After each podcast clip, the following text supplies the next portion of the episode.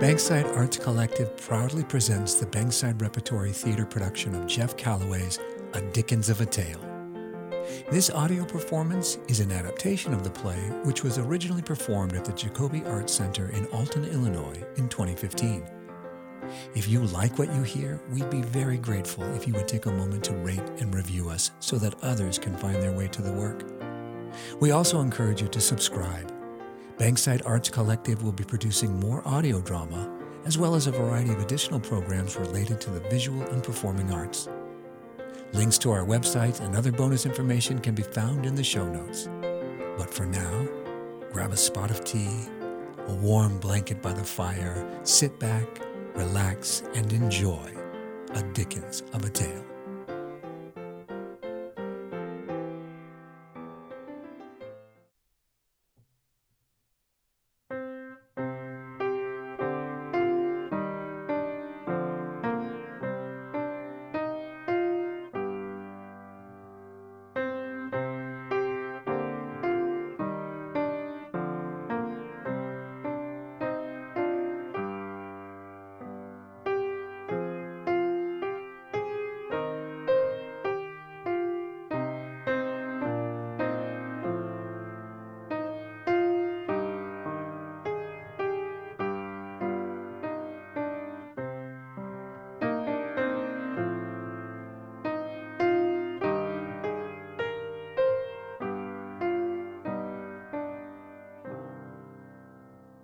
Our story opens in the public salon of Burnham and Berry Limited, undertakers.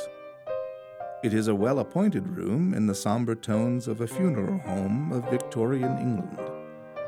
Center stage features a podium where the speakers stand to offer their memories of Ebenezer Scrooge, the recently dear departed, whose painting stands on an easel decorated with a tasteful wreath and a velvet ribbon. The salon appears empty, but we hear the ghost of Jacob Marley entering through the salon, dragging his long, awkward chain and mumbling discontentedly.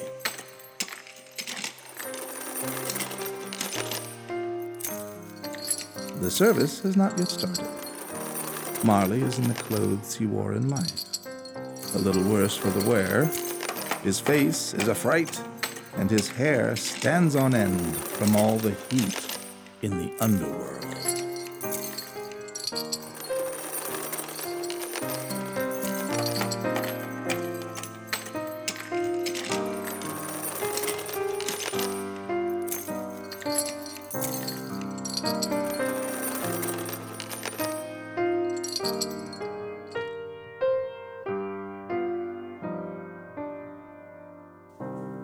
Marley was dead to begin with.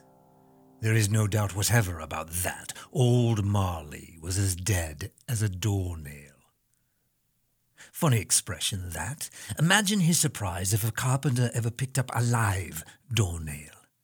It's a wonder they even use that simile nowadays. And would a living doornail be suitable to the purpose even? I shouldn't think so.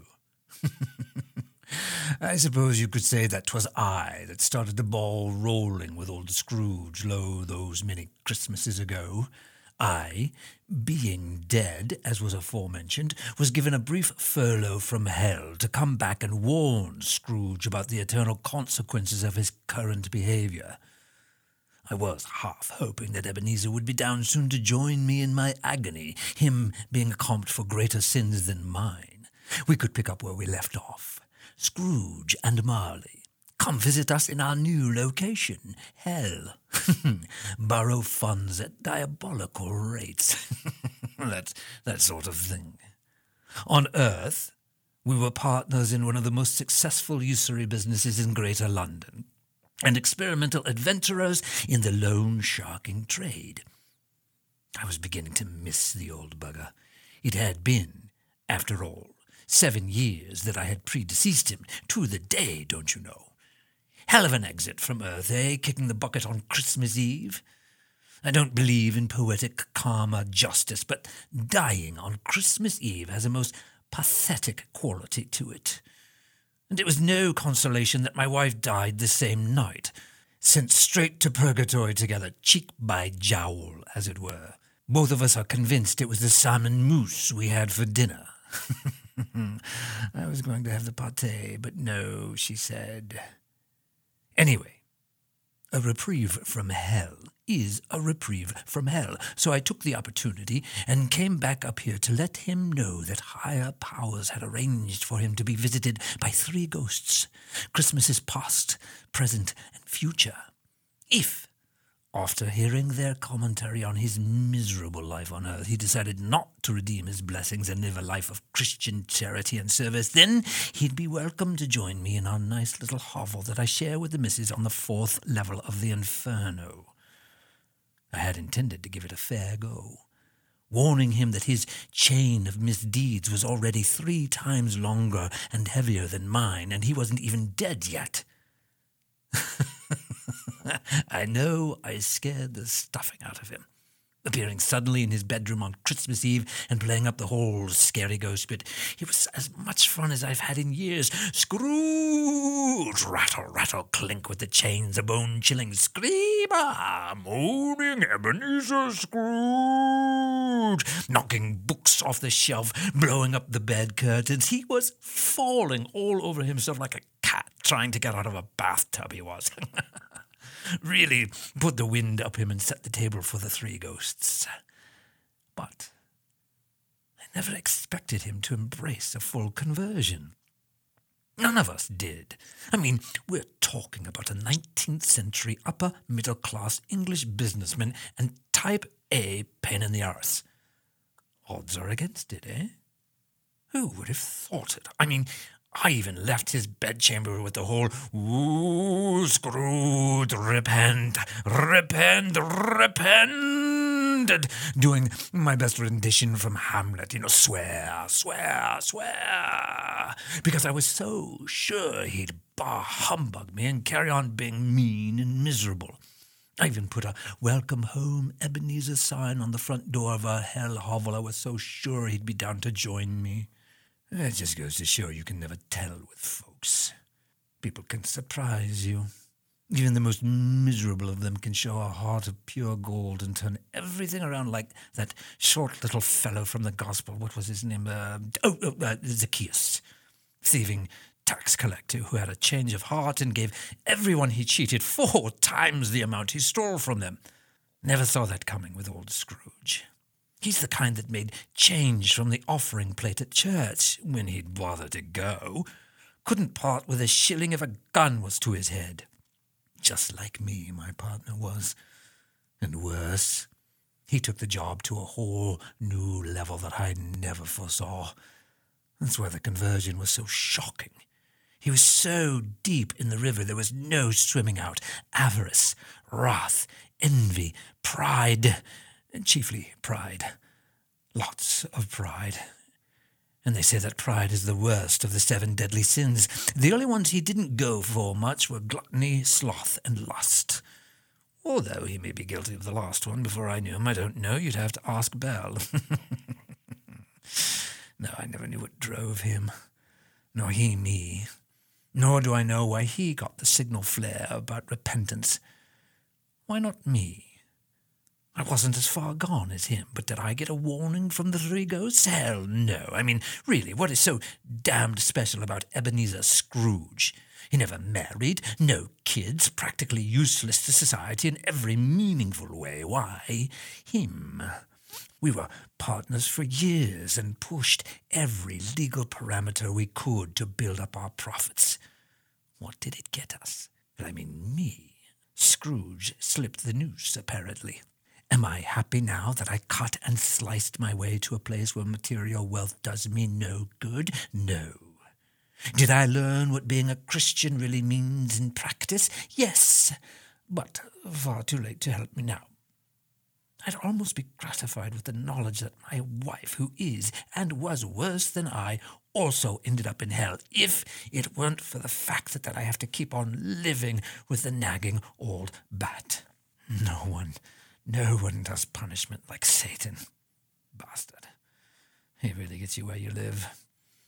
So, my whole part in this story boils down to this. You'd better watch out. You don't want to fry. You don't need to doubt, because I'm telling you why. Someone's on the upside looking down. Consider yourselves warned. If you are a money-grubbing, miserly sociopath like Scrooge and me, turn it around now.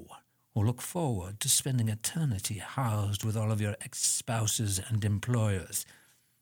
At least the hell-bound ones. Have I scared you yet? No? I can be scary. Boo. Blah, blah. No, I know what's going to scare you. You can hear me, right? Right. Well, that means you can pretty much bet on being visited by three more spirits after you go to bed tonight. Now that should scare you. No? Really? You're probably right. You're all such model citizens that the spirits will arrive, show you what a wonderful life you have lived, and the next stop is heaven. Eh, wonderful life, heaven. Give me a moment. No, no, it's all right. I've said my bit. Don't pity poor old Jacob Marley. He got what he deserved. No memorial service for him, no. No Christmas books from Charles Dickens or witty plays. Just back to hell with the ball and chain.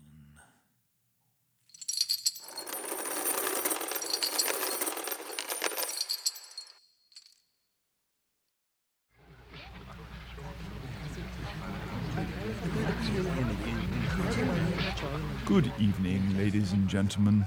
Thank you for attending this most solemn yet joyous occasion as we remember the spirit and celebrate the life of Mister Ebenezer Scrooge, financier, philanthropist, and beloved uncle. At this time, allow me to introduce Mister Fred, Mister Scrooge's nephew, and the master of ceremonies for the evening.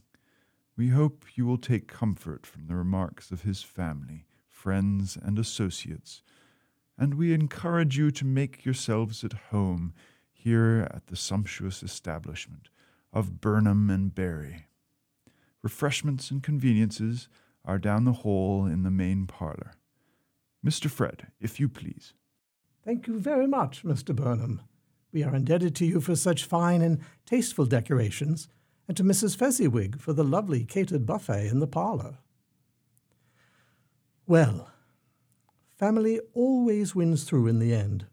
Also, they say, maybe it doesn't now that I think of it, but in my case it did, eventually. Ebenezer Scrooge was my uncle, God rest his soul now. He was my mother's brother, and never had children of his own, but also never seemed interested in our family's affairs in any significant way. Four times a year, especially at Christmas, I would do my duty as a nephew and make, as my wife would say, the voyage of futility to Uncle's office to invite him to holiday dinners. New Year's, Easter, Midsummer's Eve, Christmas, it made no difference to Ebenezer Scrooge. He wasn't having any of it. And to tell you the truth, I started to become glad of his refusals. Who would want a sour, socially inept old geezer moping around and sucking all the joy out of the room? Still, I always held out hope that the Lord, in crushing loneliness, would do the work of the ages and change his mind. Ten years ago, it changed. No one was prepared for it, least of all him. He caught us totally by surprise, I must say. I had done my usual duty on Christmas Eve, calling on him at his business. Never had I dared to stop by his home to be told "Bah humbug" whilst I stood on his steps. We chatted for a bit, him bashing the whole Christmas tradition, me holding the high ground with as much grace as I could muster. And I left Scrooge and Marley's as I always did, Christmas dinner invitation offered, Christmas dinner invitation chewed and spat back at me for my trouble. If I had dared, I would have invited his long-suffering clerk, Bob Cratchit, and his family to dinner as well. But I was not certain that Bob would ever dare to accept an invitation, with Uncle Ebenezer looming over him, snorting disdain from both nostrils. My wife jumped three feet and landed side-saddle on a chair when Uncle suddenly stuck his head around our dining room door on Christmas Day, unannounced, and barked, "Fred!" I had my back to the door, or I would have landed in my wife's lap. When I turned round, there he was, dressed to the nines, looking like some earl that had just come from Whitehall. "Why, bless my soul," I said, trying to get my breath back. "Who's that?" "It is I, your Uncle Scrooge," he said, with a heartbreaking mix of sorrow and joy, joined to an air of humility that I never suspected he would be capable of. "I have come to dinner. Will you let me in, Fred?" Let him in? Why, it's a wonder I didn't shake his arm right off his elbow. We had only just started to enjoy some hors d'oeuvres when Topper and all the rest of them arrived. After a moment's shock to all, they embraced Uncle and drank many a toast to him for a long overdue visit. Topper drank a few too many toasts and uh, had to be eased onto the settee. It was well nigh on midnight when Uncle Ebenezer finally took his leave. He said that he had to be sure to get enough sleep because he had a busy day at the office on the morrow, and a special surprise for Bob Cratchit. Now, if I hadn't just seen him make merry with my household and friends, and seen him at the center of the games and songs, I would have worried for old Bob. But there was a gleam in Uncle's eye that told me that all would be well, and that perhaps this was more than a brief holiday from his usual misery and complaint. He never said what had caused the change of heart, but for my money, I wouldn't care if a whole host of demons visited him in the small hours of the night and scared him right back to humanity. Serve him right, it would, and I mean that literally. Whatever it was that made him human again, I thank heaven for it. For he was the cheeriest, liveliest, and most magnanimous gent you would ever chance to meet from that day on, this side of being fitted for a straitjacket. Now what actually happened when he called on the Cratchits, Bob, his clerk, the whole household, well, he gave them quite a shock as well. But I won't tell that story. We are honored to have Mister Cratchit here tonight, and I think it would be best if Bob told that story and shared a few memories of Uncle Scrooge. Would you grace us with your remembrances, dear sir?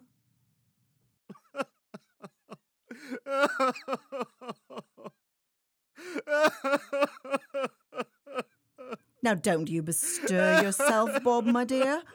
It's no shame to weep over the loss of Mister Ebenezer. We'll all look like a waterworks when this service is done and dusted, mark my words. You can say a few words later when you've composed yourself. You just sit there and I'll do the talking for the both of us. What's new, huh? Why, thank you, Mister Fred. Though it is a sad occasion, we are very pleased to remember Mister Scrooge with you and the family. I should say I am pleased to remember Mister Scrooge as he became, not as he was when we first knew him, sorry to say. But there you are. It was a blessed change, if ever there was one. Bob's done so well for himself, and for us. I wasn't thinking so at first when he started clerking for Scrooge and Marley, but it all turned out well in the end, don't you know? Thank heavens! It was touch and go there for a while. Might have been the end of the whole Cratchit line. Well, at least his coat of arms. We'd have had to sell those off long ago just to keep body and soul together. That's a bit of a joke. Robert Cratchit and his family never had a coat of arms. We were lucky to have a coat over our arms. That's another joke. Oh, oh, I shouldn't be laughing, though. Not so soon after Mister Scrooge's passing. Lovely man. And you know, Ten years ago, I would have been shocked to hear myself say that. It's so difficult to make ends meet these days. I was just saying that to the kids years ago before the blessed day. Mummy, they were saying, Mummy, these sausages taste funny. They're like real sausages in the middle, but they taste like old breadcrumbs on the ends. Well, darlings, I says, these are hard times for your father and me. These days it's hard to make both ends meet. It took them a while, but eventually they got it. Oh, I can't seem to help myself. Must smack of ingratitude now. Laughing like a hyena here, not three days after Mister Scrooge's funeral. But you want to know something? I'll be glad to tell you. Perhaps Uncle Ebenezer wouldn't have it any other way. Joy was the thing for him. Laughter, bonhomie, all of that. If he could have, he would have told jokes at his own funeral or danced a jig. And yes, that's right, you clever customers that heard me just now. I did say Uncle Ebenezer because he insisted that we call him that the day he doubled Bob's salary and took such a great interest in our family. I was concerned at first. Ebenezer Scrooge was the type to invite you over for dinner and then cook you for the dinner rather than play the charming host. I never liked him. I told Bob so. But Bob is a saint. Saint Bob. Somehow he has unconditional love for everyone, even the monsters. It's unconditional love what has got us through. Sickly kids, long work hours for low wages, cramped living conditions. It's all enough to drive a normal family around the bend. But we loved our way through the leaky roof, the leftover food, the dog pile into the beds at night in the single bedroom. And we always found some comfort and humour. Aye, humour in finding a way to keep calm and to carry on. We've been lucky. But for most of our early days as a family, we were struggling, as most others are like to do. The money Mister Scrooge and Mister Marley was paying didn't go so far when the kids started coming along. We were grateful to have two pennies to drop into an empty tea tin at the end of a month. I wasn't keen on Bob taking that job in the first place. Clerking at a counting house? Horse feathers! Bob could have done much better. He's always been dead clever with figures, and such an accommodating man. Too accommodating sometimes, but you won't hear complaints about him from me. Sweet as pie and really loves the children. However, Scrooge and Marley's was where he landed, God bless him. Marley was the worst, by the way. It was no wonder the devil took him first. Although, actually, now that I think about it, it was hard to tell. Maybe Mister Jacob was always so flamboyant that it covered up how mean Mister Ebenezer really was. Marley was in-your-face evil. Scrooge was lurking evil. The two of them together ran off every decent clerk they ever had until Bob came along. And when Mister Jacob died in agony from that awful food poisoning, did Mister Ebenezer recognize Bob's gifts and implore him to become the next partner in the firm? No!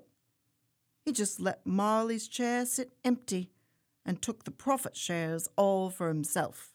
I blush to say it, but in my weaker moments, I suggested that Bob sneak home an extra lump of coal or two from work. But he wouldn't hear of it, thank goodness. Saint Bob. Besides, he said, he counts him, he does. He'd miss one if I nicked a crumb, and that would be the sack for me for sure. He what? I said. The lumps of coal, he counts them, right down to the dust. He keeps the offices cold enough to store meat in them in winter, but he knows exactly how many lumps of coal are in the chute at any given time. If you hadn't knitted me my sweaters, my love, I would long ago have keeled over like a frozen cod right at my desk. Thanks. And then he kisses me. Honest Saint Bob. Well, it was the blessed day what changed all that. We call it that here in Castle Cratchit. It was the Christmas day ten years ago when Mister Scrooge had his great epiphany, or dance with the devil, or whatever you call it.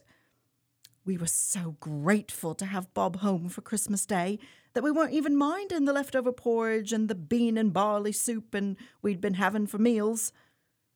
It was good to be a family, warm, happy, and waiting impatiently to give the presents that we had made for each other. It had not been long after we returned from church that there was a knock at the door, and a large man with a huge parcel asked if we were the Bob Cratchits. "We are," says Bob. And the man comes right into the house, brisk as you please. He puts the package in the kitchen and says, "Right, well, that's all sorted then. Merry Christmas, all." And he skips right back out the bleeping door and into a waiting cab before any of us can object. We tore open the parcel and found the biggest turkey that I had ever laid eyes upon, much less purchased for a Christmas dinner feast. It had come with all the trimmings, stuffing and vegetables, sauce, mushrooms and spiced flour for the gravy. We barely got it into the cooker, dousing it with cooking wine and herbs.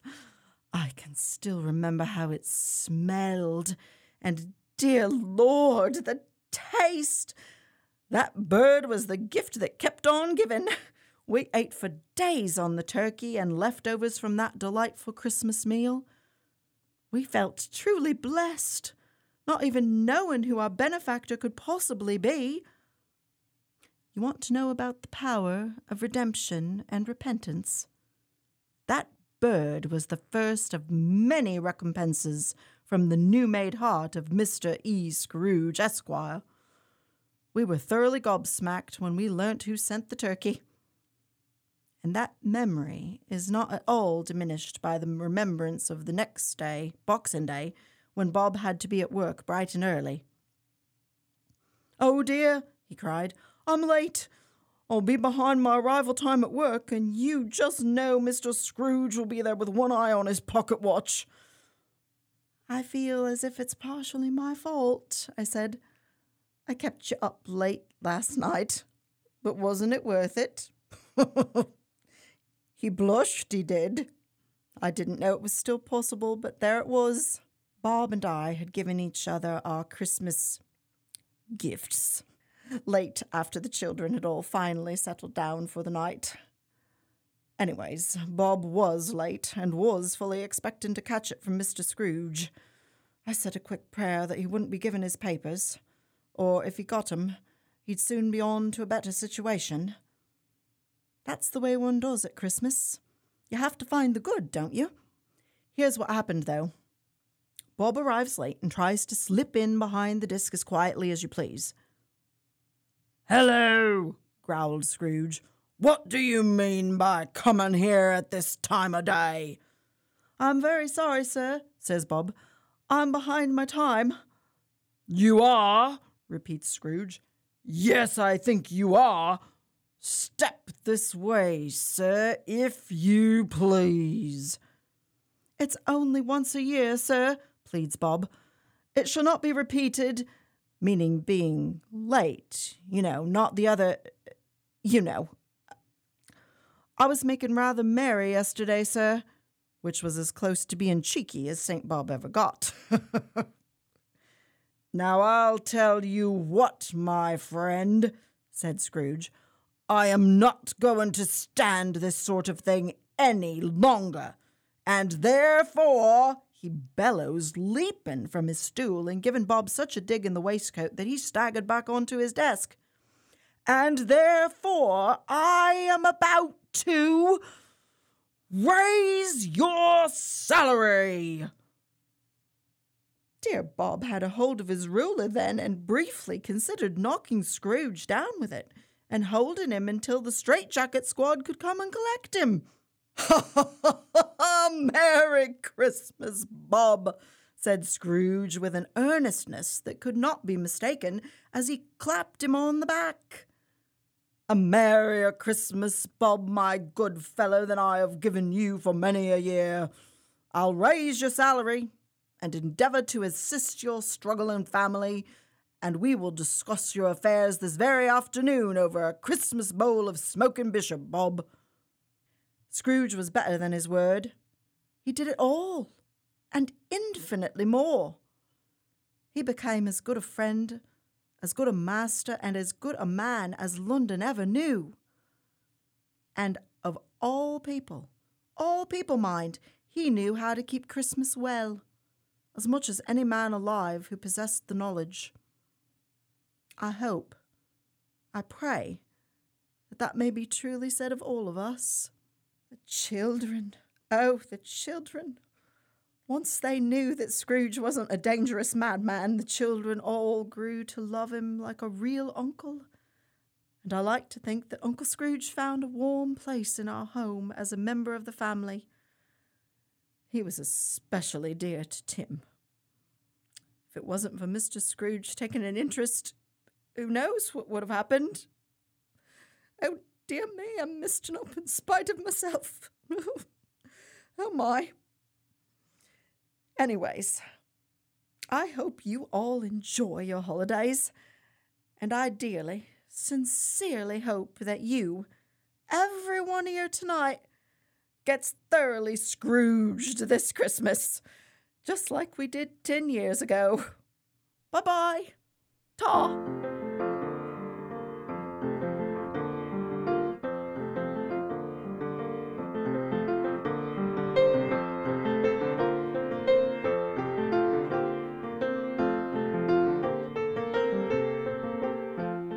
The Ghost of Jacob Marley was played by John O'Hagan. Fred was played by Caleb King. Belle was played by Sue Ellen Coftree. Missus Dilber was played by Chrissy Calkins-Steele. Arthur Dodger, a k a. Turkey Boy, was played by Matthew Cox. Tiny Tim was played by Jack Dearborn. Missus Fezziwig was played by Jeff Calloway. Missus Cratchit was played by Trish Brown. Mister Burnham was played by Andrew Martin. Incidental music and other melodies were supplied by Maestro Matthew Cox.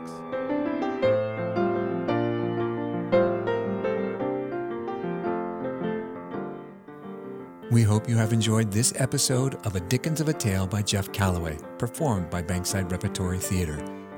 If you liked what you heard, we'd be very grateful if you would take a moment to rate and review us so that others can find their way to the work. We also encourage you to subscribe. We'll be producing more audio drama, as well as a variety of additional programs related to the visual and performing arts. Links to our website and other bonus information can be found in the show notes.